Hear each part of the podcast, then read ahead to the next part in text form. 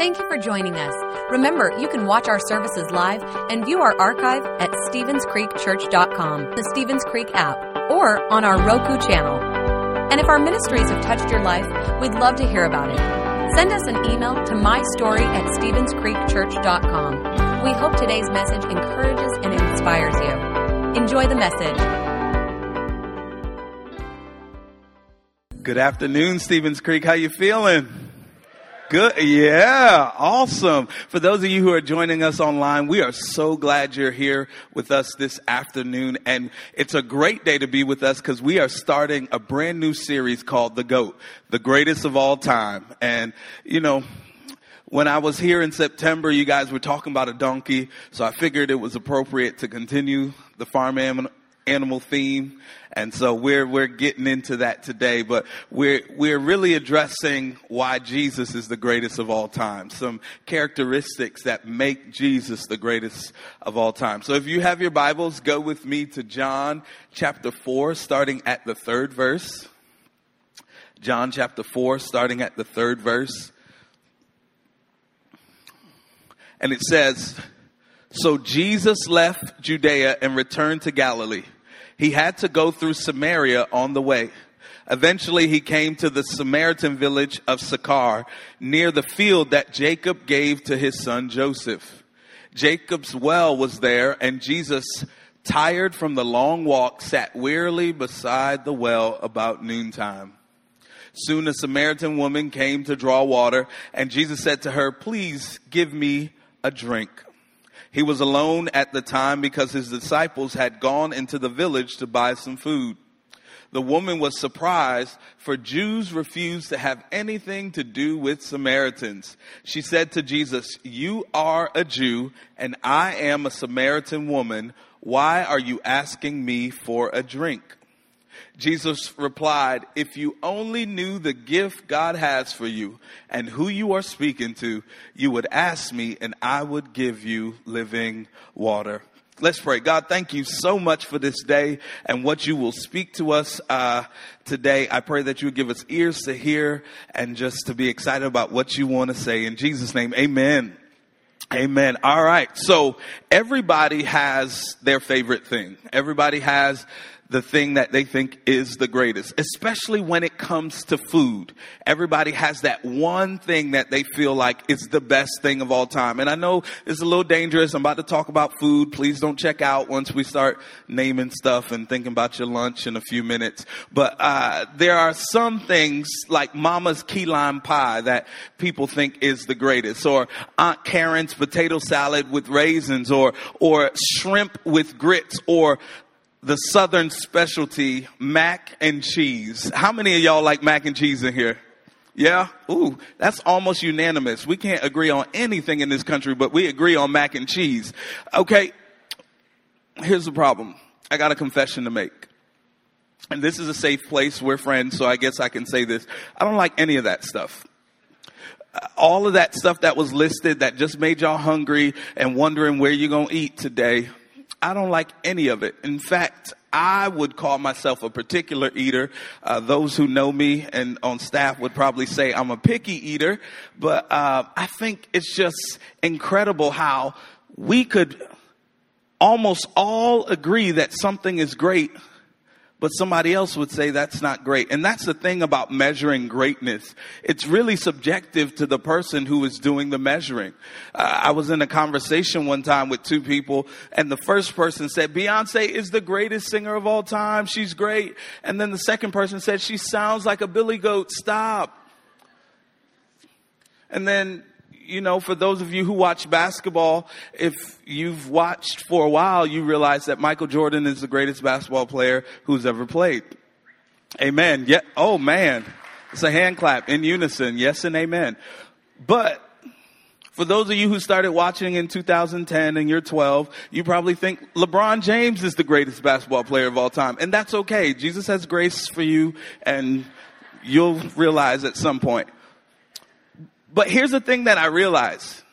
Greatness isn't so much about what you've done, but it's what, how what you've done affects other people.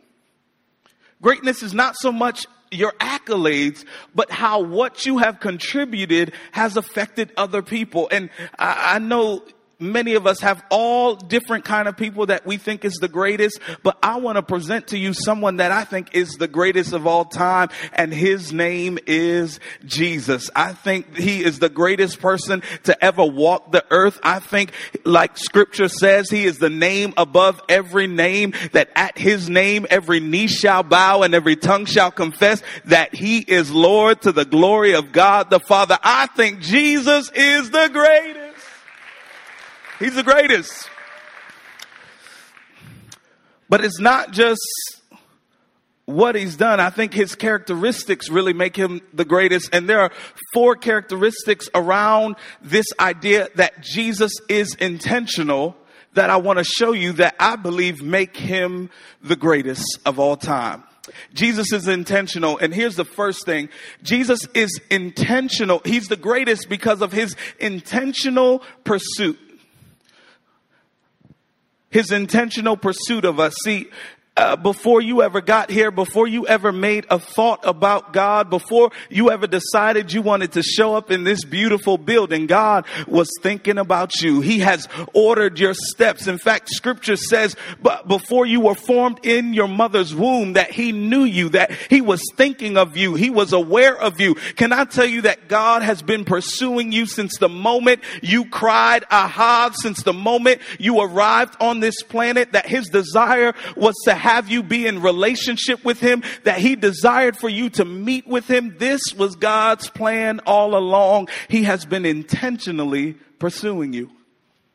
In the case of this woman in John chapter 4 and verse 4, it says, he had to go through Samaria on the way. Now, Jesus was on his way to another place, and what scripture doesn't explicitly tell us, but research does, is that in those days they had three options of routes on where to go. I know you know, if you get on your phone, you plug in the address on this GPS, you could say avoid tolls, you could say avoid highways, you could, uh, do all kind of navigations. And in those days, they didn't have all that, but they had three routes that they could go to go to where Jesus was headed in Galilee.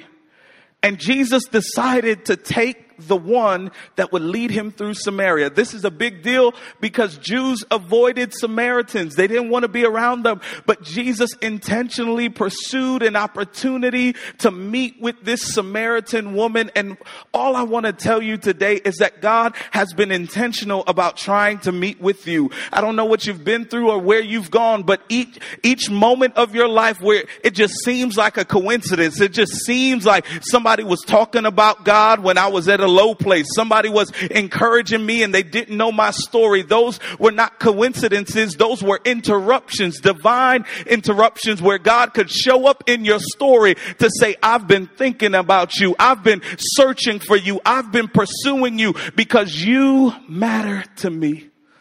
And that's what God is saying to each and every one of you. Although it seems crazy to think that the God of the universe cares about me. That's what he's saying to each and every one of us. And here's why. Jesus pursues us, pursues me because he loves me. If you've never heard this before, if this is your first time in church, I want to tell you that Jesus has allowed you to come to this moment, has been knocking on the door of your heart because he loves you. There's nothing you have done to earn that love, and there's nothing you can do to take away from his love for you. He just loves you because he does. I know that's crazy. Most of the time people are really in like with you as long as you do what they like they're going to keep on liking you. And the moment you change, they stop liking you. But that's not God. God loves you with an everlasting love. Look at what he says in Jeremiah chapter 31 Verse 3 I have loved you with an everlasting love. Therefore, I have continued my faithfulness towards you. That He's not going to stop pursuing you because He has loved you for forever. And it's this love that draws you. It's this love that continues to chase after you. And I'm so glad that He's been intentional with His pursuit. That when I wasn't thinking about Him, God was thinking about me. When I wasn't focusing on Him, I was trying trying to do my own thing, work my own plan, God was still saying, I want you, daughter. I want you, son. You are someone I desire. How many know that God is pursuing you intentionally? It's not an accident. God is coming after you on purpose because he has a purpose for your life.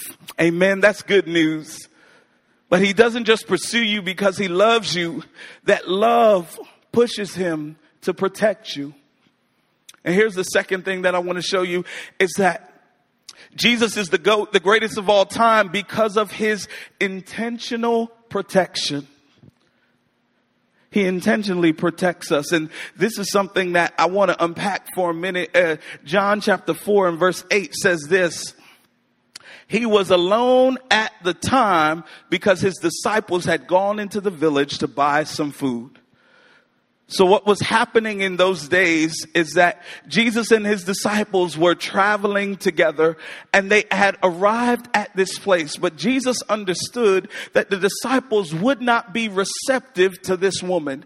There are sometimes that God has to block people out of your life, not because they are bad, but they can't handle the fact that God wants to use you in spite of what you've been through. That God still has purpose for your life, although there's been messes, although there's been mistakes, that God still has a reason to use you. And so the disciples and Jesus travel this way, but when they get here, he convinces 12 guys to go buy food for 13 people. Now, for me, that doesn't make sense, but I know there's probably a wife in here like, hmm, you haven't met my husband. They need help. But it normally doesn't take 12 people to buy food for 13 people. But he has to send them away because they couldn't handle Jesus meeting with the Samaritan woman. They would have blocked his interaction with her. They, they would have tried to stop Jesus from meeting with her. And maybe that has happened to you. Maybe you've been discouraged because Somebody who represents God has tried to keep you from Him. Maybe you've been offended by somebody who has called his name. And what Jesus is trying to do in this case is he's saying, I am not going to allow anything or anyone to get in the way of me encountering you and me having a, a, a time to, to meet with you. And he wouldn't let anything get in the way of that. And here's the truth of the matter is that God is working behind the scenes to keep negative people away from me. Some of the best protection God has ever done in your life are things you have never seen. Some of the best things that God have protected you from, you don't even know about. You, you, you need to take a few minutes to just thank God for the person who never called you back. Thank God for the person who uh, dropped out of your life. Thank God for the person who didn't swipe right. Thank God that I didn't marry that Bobo from fourth grade. Thank God that I moved on from that job into the new opportunity. Thank God for the no's and the closed doors because they opened up to the greater place that God had for me. It opened up to the greater opportunity that God had for me. I thank God for his protection by saying no. He kept people away. The disciples couldn't handle this. I know this uh, if, if, you're still in your Bible in John chapter 4 verse 27, he says the disciples see that Jesus has come back and they're like, what in the world is he doing? Why is he talking to this person? Why is he dealing with them? And sometimes people are wondering the same thing, but I've come to tell you that God will protect you from those who want to crush your destiny. God will protect you from those who will want to hinder your progress and stunt your growth. That God's plan is bigger than any attack of the enemy. God's plan is bigger than anything that would try to hinder that. God is in the protecting business. And this woman who had been ostracized, who had been criticized, who had been talked about, that society had rejected, God decided to meet with her. And in meeting with her, he protected her from those who would try to stifle that meeting. I'm so glad that God protects us. I'm so glad that he works behind the scenes for this. And there's a guy, a biblical character named David who understood all of this because sometimes in those difficult moments, we, we don't understand what God is doing. But at the end, we understand that in those moments, he was protecting us. Look at what he says in Psalms 71. He says, my life is, is an example to many because you have been my strength and my protection. It's very hard to see it in the moment, but I want to encourage you that God has been protecting you the whole time in order for you to get to the place where you can accomplish the destiny that he has for you. That's what's so great about God, so great about Jesus is that uh, he died for us. He saved us, but he did it in order for us to have life and have it more abundantly. Jesus made sure that he made a way for us to connect back to him. I'm so glad for his protection. But here's the third thing that I believe makes him the greatest of all time, the goat, is that Jesus is the goat because of his intentional persistence. His intentional persistence. Now, y'all probably more saved than me, but somebody just got to tell me no one time and I say yes and amen. You, you don't want my help. You don't want this. Okay, that's fine. But I love how persistent Jesus is. In John chapter 4 and verse 9, the woman begins to come up with excuses on why she can't deal with Jesus. You see, when Jesus had asked her, can you give me a drink? What he was really doing in that moment, he was breaking the ice, breaking tradition, and then he was also affirming her humanity and including her in the story and telling her that she could contribute. Because in those days, Samaritans, if you even touched a cup that they had touched, you were unclean. That the Jews would rather go thirsty than to drink from a Samaritan cup. But in that moment, Jesus said, Can I have a drink? He was saying, I don't care about tradition. What I care about is seeing you made whole. I don't care about what society has said to you. I want you to experience the impact that I can make in your life. And this is what happens to uh, this woman. She begins to raise questions. You're a Jew and I'm a Samaritan woman. Why are you asking me this? You see, what Jesus had done was so counterculture, so counter her experience that she put a wall of resistance up. And how many times have we done that ourselves? Where God says, I have great plans for you, that I want to use you, that I want to do stuff in your life, that I have greater for you. And we raise walls of resistance walls of why it can't happen, walls of why it doesn't make sense. But can I tell you, that Jesus is not afraid of your resistance and it will not stop his persistence, that he will continue to chase after you. In my dad's day, they would say there isn't a mountain high or valley low or a river wide enough. Today we got new songs that says there's no mountain he won't climb up, wall he won't kick down, lie he won't tear down to come after me that he will continue to knock until you answer the door that he will continue to chase until you say yes, that God will continue to persist after us, even in the face of our resistance. I want to tell you a story is in Luke uh, chapter 15 verse 4 and 5. It's a parable that Jesus told about the persistence of one who had lost a sheep. And see, this man had a hundred sheep and one went away. And practically speaking, it makes no sense to leave 99 to try to get one. It makes no sense until you're the one who needs to be found.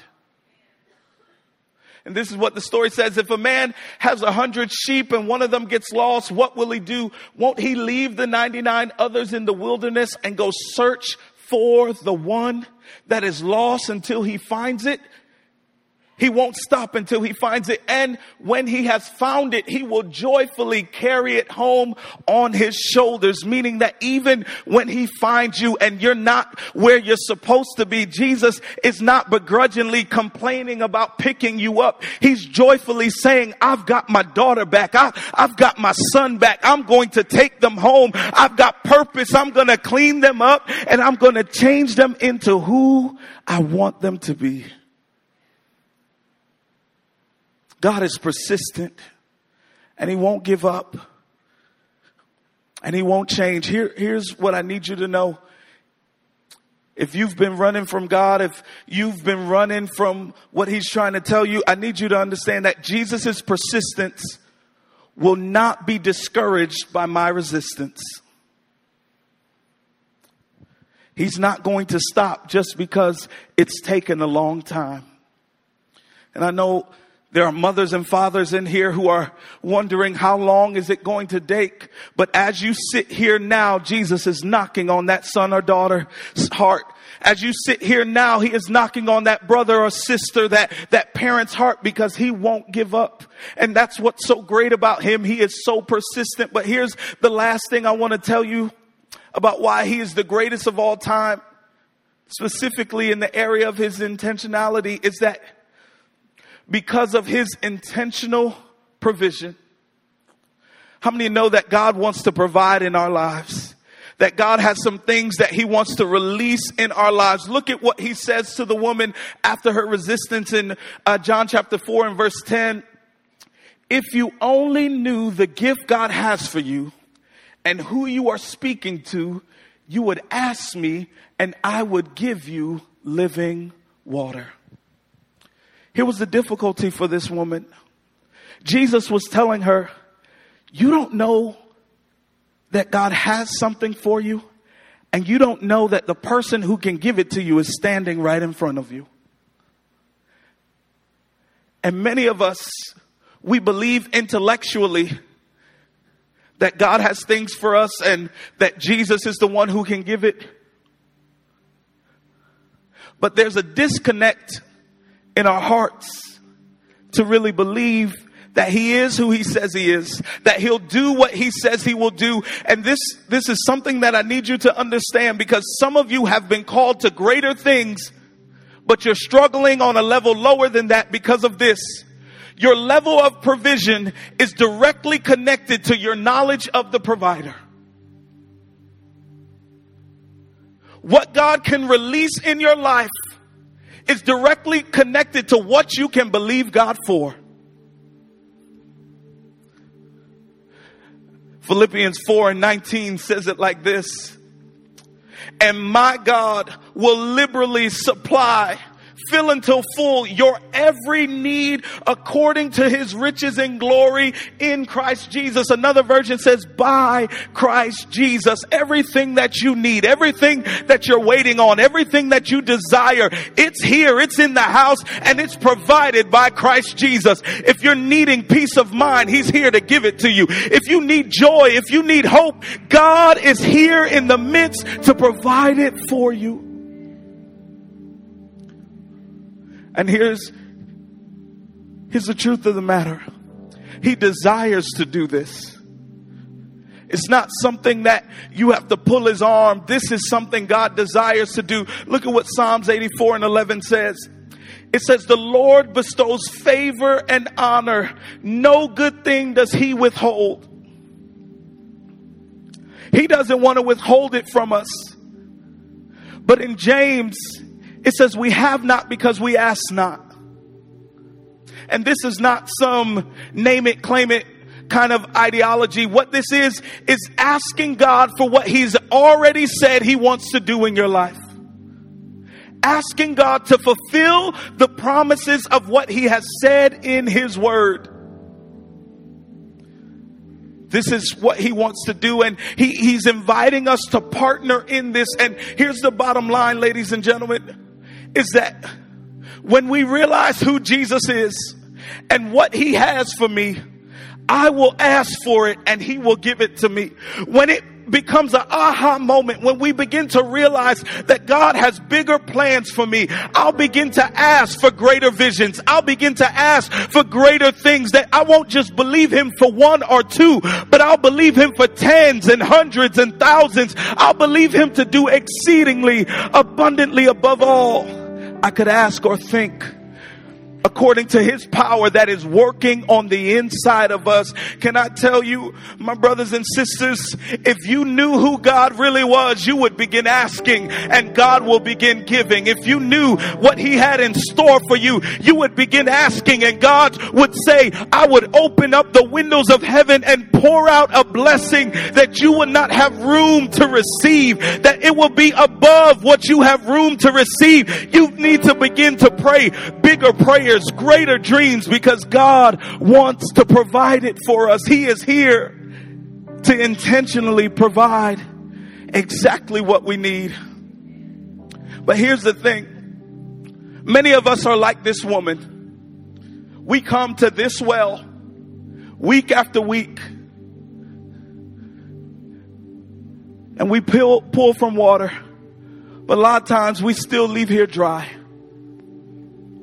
we go home back to the same stuff we were dealing with. But I want to show you a scripture because today is the last day you ever leave dry.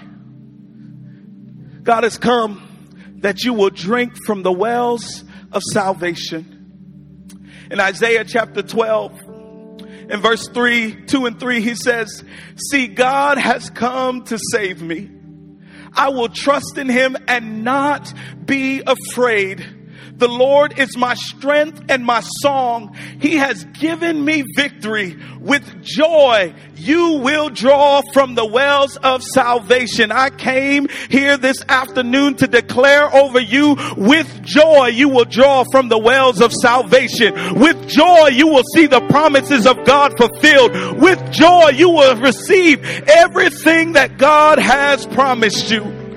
I'm not crying. The, the, the, Psalm says it like this Weeping may enjoy, endure for a night, but joy is coming in the morning. And today is your morning. Today is your new season. Today is when God radically changes everything in your favor.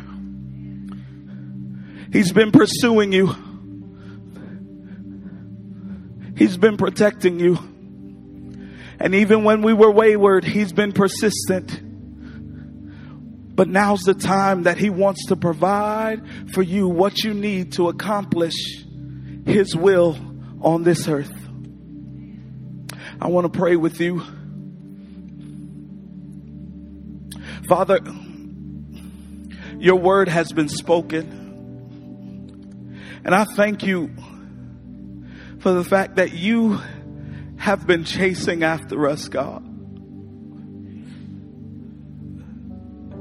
Your word declares that while we were yet sinners, Christ died for us. I'm so grateful that you had us in mind. God, thank you for your protection. Thank you for sealing us, from blocking us, God, from keeping us from harm and danger. Lord, thank you for not giving up on us when other people gave up on us. You were persistent and said, There is still hope for them. But God, now we have come to the moment in time where you want to release some things into our hands. You want to provide some things for us to do. And I pray, God, that we would begin to ask you for great things. That God, as you had reminded us earlier in the year to pray big prayers, God, I pray that we would begin to pray large prayers. Lord, that we would pray prayers that go beyond our life that we would pray for this city to be changed by the power of your anointing. That we would pray, God, that every barrier, every wall would be broken down. That you would be, begin to minister to this city. That you would use us, God, to do great things, God. That you would use us to change the world for your glory. And in this moment, God, I pray that, Lord, you would open the eyes of your people to see that the best days are ahead of us. That our greatest moments are right over the horizon. That we have walked into the greatest season of our lives. Thank you for this, God. And as we celebrate it, I pray, God, that you would release it now, God. Release the favor, release the doors of opportunity. It is in Jesus' name we pray, and every believer shout amen, amen, and amen. Thanks for listening.